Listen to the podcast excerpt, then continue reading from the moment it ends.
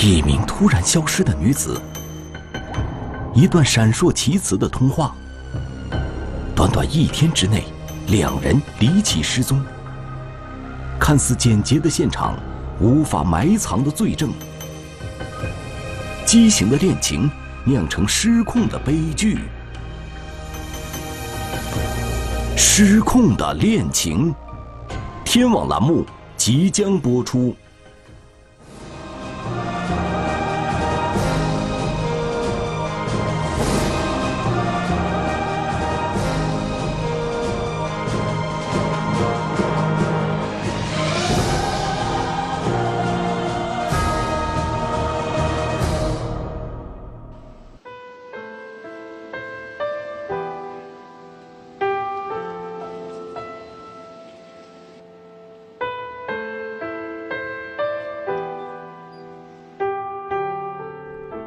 一七年十一月二十四日是康芳女儿的生日。为了给放学后的女儿当面一个惊喜，康芳想着为自己的女儿挑选一件生日礼物。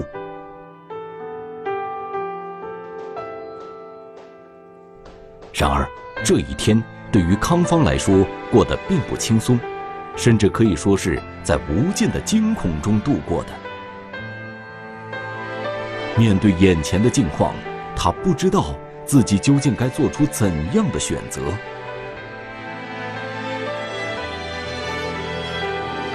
我没有童年，也没有哼成年那种感觉，就说是没有把这种博得这种一切给我们女儿留下了。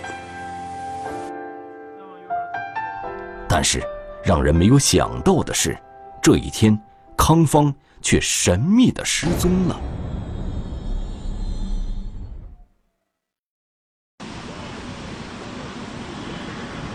下午四点，家住包头的康英正在家中打扫卫生，他突然接到了一个电话。我妹妹突然给我打电话说玩大了，出大事了，有两个男人在家里面打架，一个被打死了。说完就把电话挂断了。当时我听见他语气，嗯，挺害怕的。康英的妹妹叫康芳，姐妹俩感情很好，经常互相打电话聊天。然而，今天这通电话的内容让康英坐立不安，他立刻回拨了电话。我再给他打电话的时候，他就关机了。我打了好几个，都没打通。后来我觉得事情不对劲儿。事不宜迟，康英认为自己的妹妹康芳的这通电话很可能是在紧急状况下拨打的，她很可能正在遭受侵害。我要报案，我我是怀疑我妹妹被人劫持了。昨天晚上有两个男人在他们家打架，但是其中有一个人被打死了。说有人在他的妹妹家，说杀了个人，就是信息很少。康芳电话中提到的两个男人是谁？如果康芳此时遭到了挟持，他又是如何给他姐姐拨打的电话？我们就觉得这个事情挺不可思议，也不合不太合乎常理吧。康芳今年三十六岁，宁夏人，年轻时嫁到了五原县。康姆。一般是不外出，平时就待在家里种种地，喂喂喂喂羊。康芳和丈夫育有一女，由于丈夫常年在外打工，康芳经常要独自照顾上学的女儿和公婆，帮丈夫打理家务。他这个男人呢，这个挺勤劳的，就是地里头种完以后，种完地收割完了，冬天了不是这个农村人就没事儿了。没事，他就出去以后打工，每年都是这么。在婆家人眼里，康芳勤劳顾家，是个不错的媳妇。对她评价挺还挺好，平时没有什么不良的行为，啊，一个实实在在的农村妇女嘛。这样一个朴实的农村妇女，竟然离奇的失踪了。康芳的婆婆告诉民警，最后一次见到康芳。是在二零一七年十一月二十四日，也就是康芳失踪的当天上午。嗯刚她婆婆说嘛，就是以后小孩真的走星期五了，下午要回来，我杀两鸡，杀两只鸡，呃，我去学校里头接这个水，接他的小孩回来晚上咱们一块儿动吃鸡肉。民警立刻联系了康芳女儿所在的学校。经过核实，女儿当天并没有见到康芳，学校的老师也对此毫不知情。说的去接接他小孩，但是他并没有接他小孩，所以挺蹊跷的。汤姆为什么要离开家？他为什么给他姐打电话？康芳离开家的时间是上午。给姐姐康英打电话的时间是下午四点，在这几个小时的时间里，康英究竟遭遇了什么？我们当时就在想，他为什么不给我们打电话报警呢？他要给他姐姐打电话报警呢？根据康芳的日常活动范围，塔尔湖派出所的民警分成几组，对村子展开细致的查找。当时我们也挺着急的，他是不是也是遇到危险了？针对康芳的社会关系，民警深入排查，希望找到与康芳失踪有关的蛛丝马迹，尤其是电话中提到的两个男人。他们去哪儿呢？他没有什么社会关系，交往很简单，他为什么要离开家呢？这是康芳居住的房子。在民警看来，这里应该会留有一些线索。根据康芳在电话里透露的信息，有两个男人在家里打了架。他提到的这个家，会不会就是康芳自己的家呢？他应该打扫过，就是床单、炕单全换过。厨房门口还有厨房的地上，发现了血迹。他这个因为有两只鸡了，在这个地下棚里头放的，当时已经透出来，那么地下有血迹了，呃，也有可能是这个杀鸡时候的血。地面上的血迹是人血还是鸡血？民警暂时无法确定。除此之外，在厨房的墙壁上也发现了一些喷溅血迹。因为厨房它经常。你免不了是杀个鸡啊，或者什么的，有点的，有点血迹什么的，也也也不是说不正常，也正常。然而，经过简单的勘查，现场民警隐隐察觉到，这个看似正常的房间，似乎有些反常。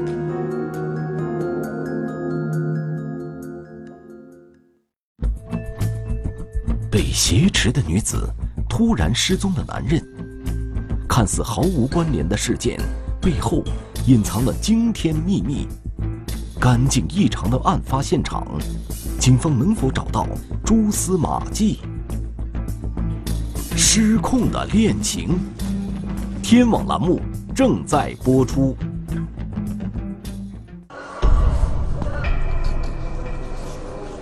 根据康芳电话中提到的线索。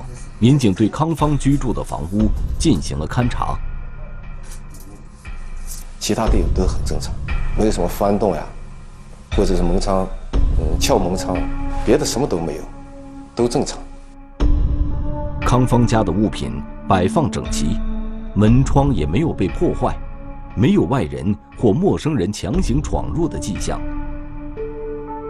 他刚刚刚刚杀的鸡，然后。嗯，就褪了毛以后，又剁成了块儿，就在厨房的一个盆里面放着。这与康芳离家时的说法相吻合，他的确为了给女儿过生日，杀了两只鸡。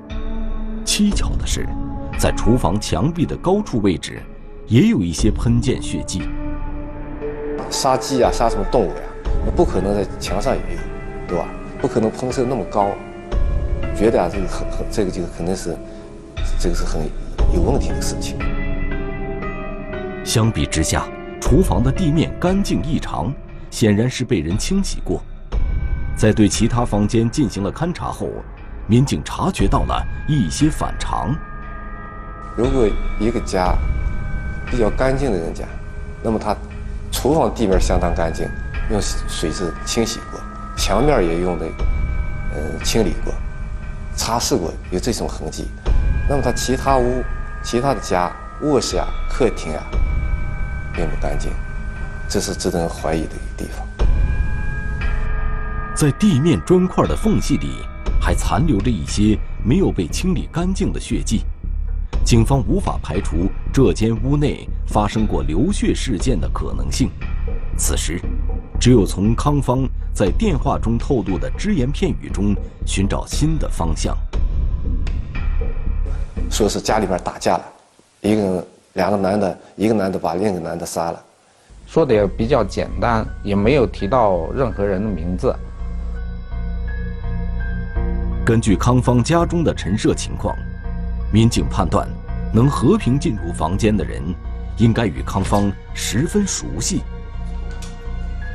他是外地找到咱们本地，就是说本地的亲属比较少，本地基本上就没有亲属，只是找对象成家。康芳的丈夫首先进入了警方的视线，民警在对康芳家进行勘查的时候，并没有见到他，手机也暂时与其联系不上。康某的丈夫呢，也是外出打工已经一个多月了。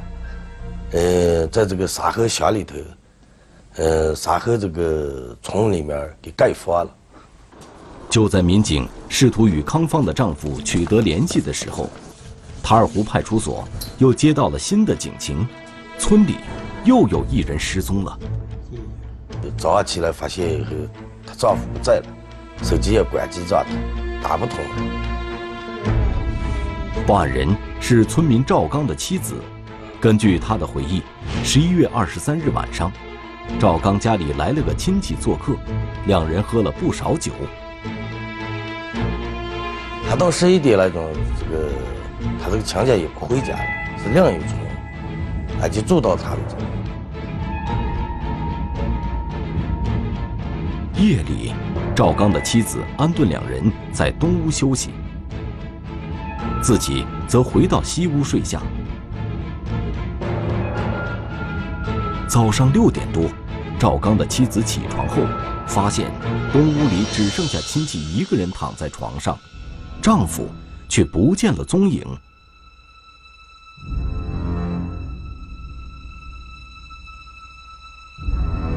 他头天喝酒了，我们当时分析，他是不是去亲戚家或朋友家睡觉了，手机关机了。是不是这种情况？然而，将近一天的时间过去了，赵刚的妻子问遍了亲戚朋友，还是没有人知道赵刚的下落。赵某在村里面为人处事都都很好，邻里关系啊，村里面对他评价都挺高的，没有什么坏习惯。赵刚四十六岁。在村民眼中，老实本分，是个热心肠的好人。他的人间蒸发，更加让民警感到费解。他也不去赌博呀，喝酒也很少，一般就是少喝点。他在这个社会上没有什么呃仇人啊，或者说呃他得罪什么人，所以他的突然失踪就很奇怪了，很离奇了。在不到一天的时间里。赵刚和康芳先后失踪，民警认为这两起失踪案背后很有可能隐藏着某些关联。接住以后，两个报案以后呢，我们认为以后，呃，没有这么巧合。同村了以后，一个男的失踪了，另一个女的以后是俩人打架。这种猜测很快得到了佐证，民警发现。赵刚和康芳其实是邻居，两家的房子可以说是紧挨着对方。康某和这个赵某家就隔条路，距离也就是最多了三十米。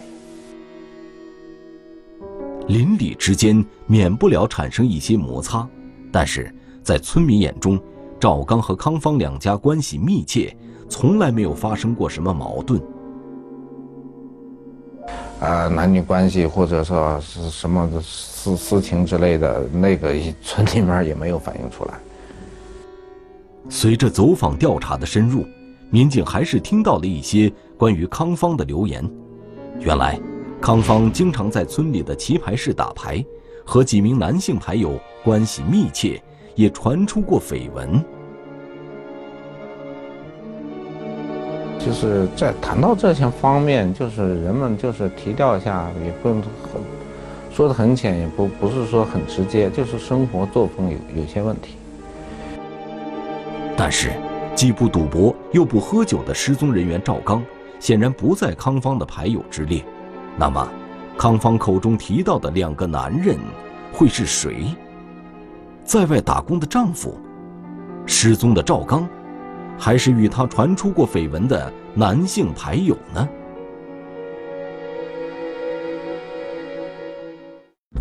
一天之内两起失踪，案件背后究竟隐藏着什么联系？被精心清理的现场，电话中拳脚相加的男人究竟是谁？一串神秘的脚印，又会把警方引向何处？失控的恋情，天网栏目正在播出。随着排查的深入，民警了解到，康芳与一名男性牌友曾传出过一些流言蜚语。刚才比较走的要犟，呃，就是平时打麻将呀，村里头打个小麻将，他输了钱以后都给他付账。而且也顺常给他买点吃的、喝的。这名男子名叫王峰，今年二十六岁，比康芳小了整整十岁，也住在距离康芳家不远处的房子里。年龄二十六岁嘛，这个康某当时三十六岁了，当时就不相信。王峰此时并不在村内，民警暂时无法找到他核实情况。就在这时，失踪人员赵刚的妻子向民警反映了一个有价值的线索。就是那个失踪那那天早晨了以后，早上她看丈夫不在了，就发现一串脚印嘛。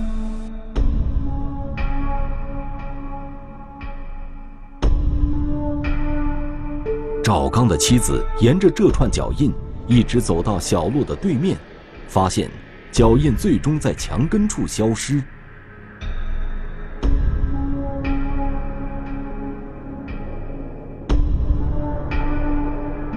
而墙的另一边正是康芳家的院子。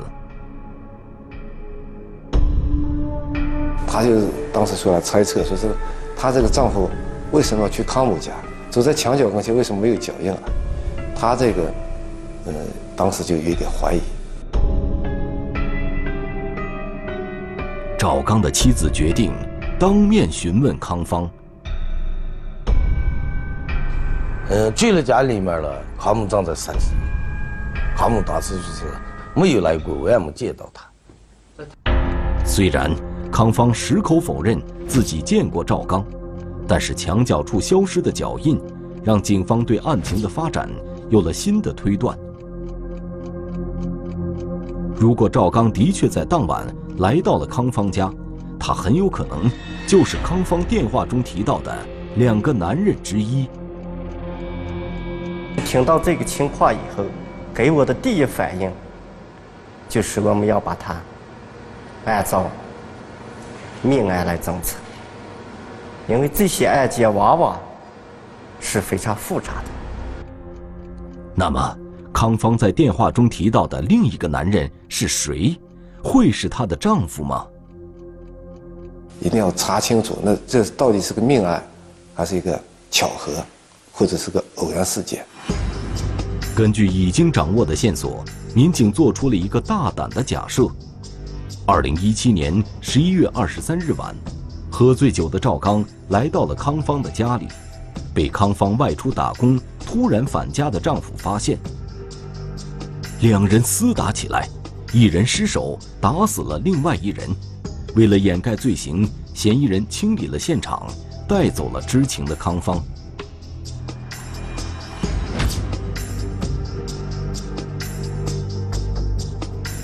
但是咱们联系她丈夫，她丈夫在外外头打工，就没回家。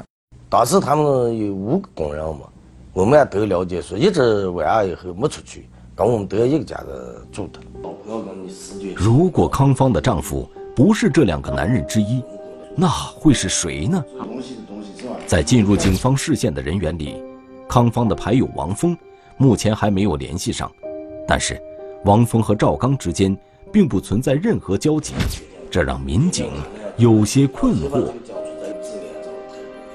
反映不出来说是有什么必要杀人的，是报复呀或者什么，因果关系都挂不起来。如果康芳在电话中的描述的确属实，有人被打死了，那尸体又在哪里？康芳的生命会不会也受到了威胁？找到康母是重中之重，他是最知情人，我们所有所有的工作都要。指向康姆，围绕康姆展开。二零一七年十一月二十四日晚上，通过大量排查，民警侦查到了康芳的动向。下午的五点左右了，康姆用自己的身份证，在五岳街一个宾馆里面开的房间。晚上七点多，民警来到了康芳所在的酒店。这个问服务员，就是好像是出去了。这个时候呢，我们就认为以后他应该是出去吃饭点嘛，应该是出去吃饭。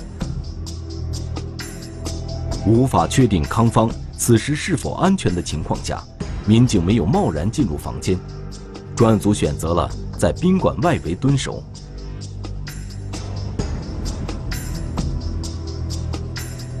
一个小时后。目标果然出现了，但是这俩人了，这个男的扶的这个女的戴着口罩以后，过的夜也是什么？俩人摇摇哈哈。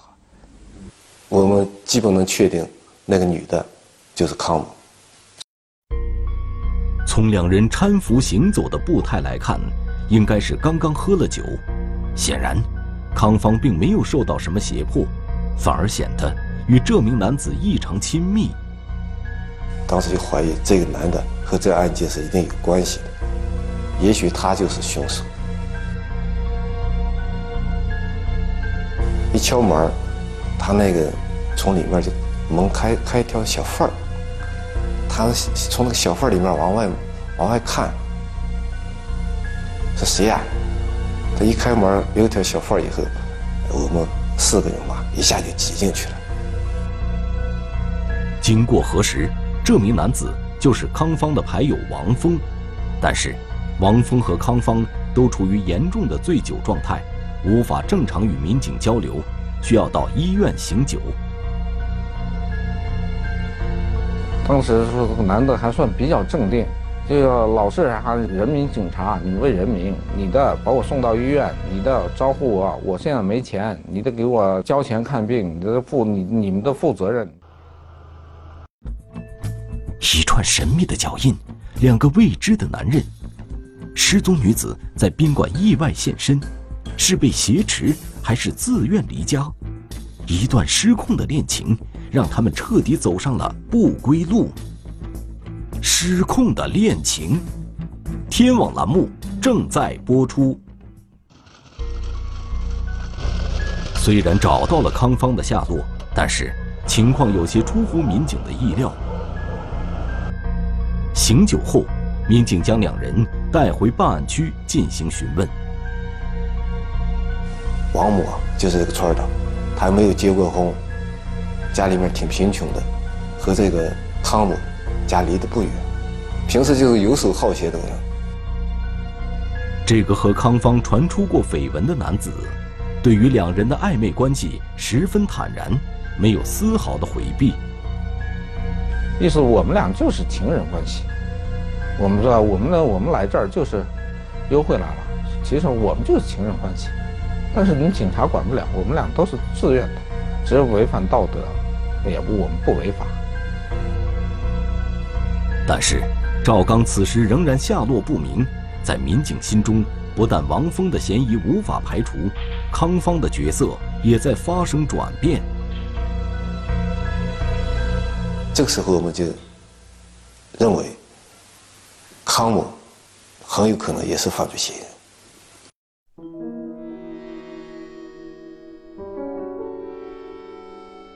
不承认，根本没有这么回事儿。再再一个，咱们案件的，就是说，包括是说受害人是谁，他们都不清楚。如果是赵某被杀，必须要找到赵某的尸体。你没有尸体以后，你怎么能说是这是个杀人案件呢？得知王峰的家距离康芳家不远，民警决定对王峰的住处进行搜寻。这就是犯罪嫌疑人王某家，这个小土房，嗯，大概有有四十年吧。这个条件很艰苦，这这个连电都没有通。据说这个破落的院子是王峰的叔叔留下的。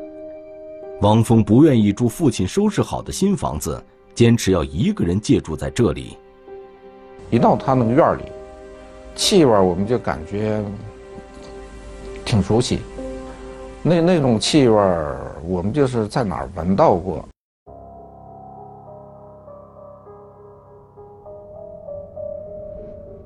就是给我们感觉，就是我们经常去殡仪馆进行尸检的时候，就是殡仪馆的那个气味儿。相当的像。根据多年的侦查经验，技术人员判断，嫌疑人很可能在这间杂物间里对尸体进行过处理。当时我们走到这块的时候，就这个刺鼻味，刺鼻味越来越浓了，就是很难闻，很难闻那种。在杂物间里侧的一间小屋里，民警在地面上发现了一个隆起的土包。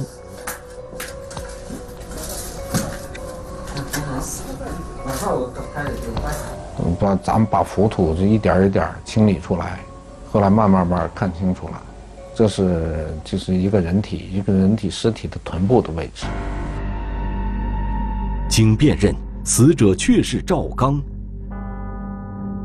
在证据面前，王峰和康芳才最终承认了共同杀害赵刚的事实。原来，康芳和王峰虽然年纪差了将近十岁。但这两个人早就是一对地下情人了。发生了男女关系以后，我就觉得她是我的女人了，我应我应该保护她，而且我也觉得她挺可怜的。在王峰的心里，康芳是一个可怜的女人，小时候被重男轻女的父亲送人，成年后为了逃避养父母的打骂，远嫁他乡，丈夫对她也不好。来，我就没有说被人爱的那种感觉吧。我我好像我觉得我特自主那种的，被人家说两句好话那种就打动了那种的。王峰经常帮助康芳分担一些家务，打牌时也对她照顾有加。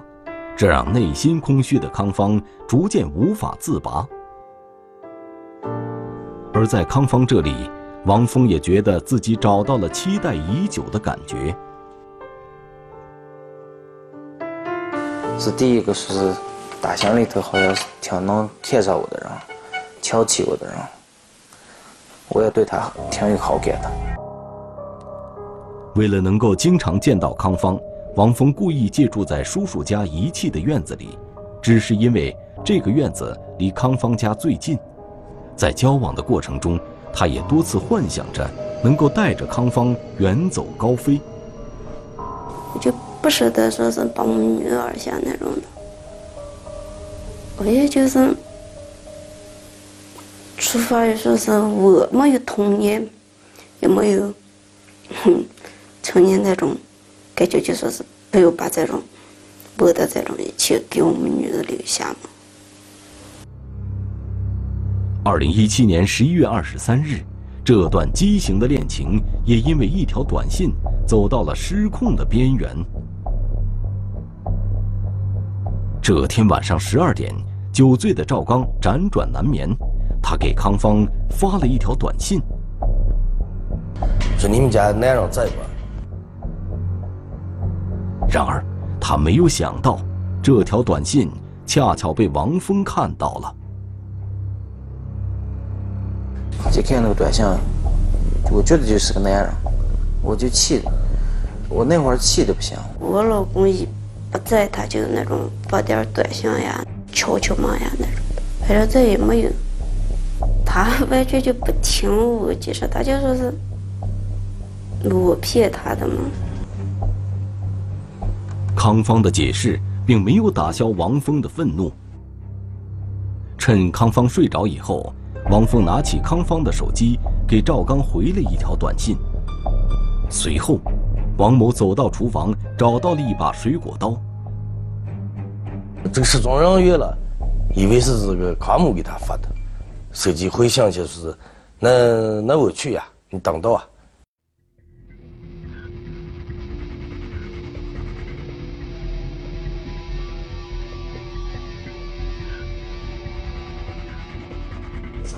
当时受害人赵某就是从这个门进来的，这他从这个门一开门，犯罪嫌疑人王某就用刀捅了上去。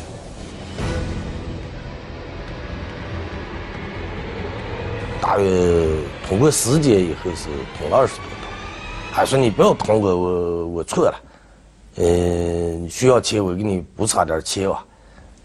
最后这个王某以后是老不要你钱，就要你命。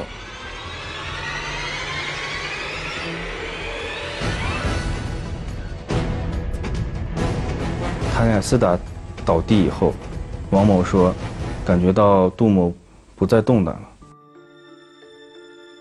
将赵刚杀死后，王峰表现得异常淡定。他说服康芳和他一起将尸体装进了麻袋，带回了自己借住的房子里，将尸体掩埋起来。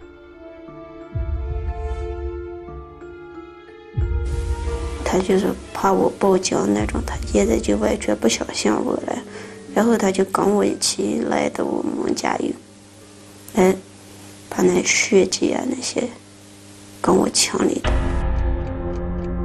处理完尸体，惶惶不安的两个人一夜无眠。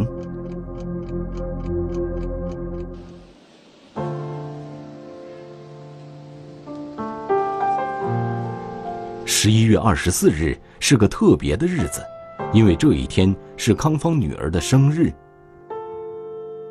然而，对于康芳来说，这一天却充斥着无尽的惶恐。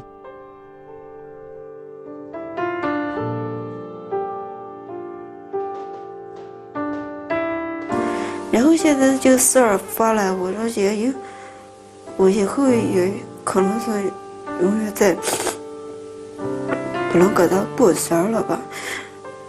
然后我就说过生儿我就不管是说报案了还是自杀了那种，反正就这两个答案嘛。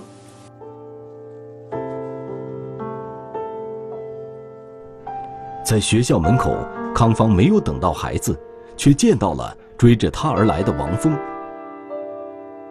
惊慌失措的他，在那一刻给姐姐康英拨打了电话。他就说要跟我一一大袋走的那种的嘛，他就说走呀，不要报警，然后两个人就跑呀嘛，他就说跑呀嘛。两人没想到，当天晚上还没来得及离开县城，就被警方抓捕归案。这起案件是非常令人痛心的。那么一起三角婚外情，引发了杀人案件，三个家庭遭殃，三个家庭被毁。目前。涉嫌故意杀人罪的嫌疑人王峰，涉嫌毁灭证据罪的康芳已被当地检察机关批准逮捕，等待他们的将是法庭公正的判决。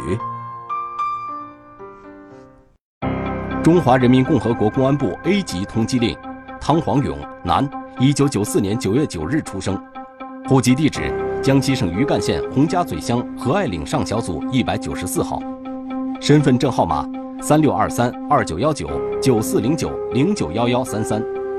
该犯罪嫌疑人涉嫌电信网络诈骗犯罪在逃，请广大观众提供有关线索，及时拨打幺幺零报警。凌晨时分，一个急促的求助电话，一名突然昏迷的足疗店女店员。民警调查，女子昏迷的背后疑点重重。封闭的空间，没有目击者，没有痕迹物证。警方如何抽丝剥茧，锁定真凶？蹊跷的伤痕。天网栏目近期播出。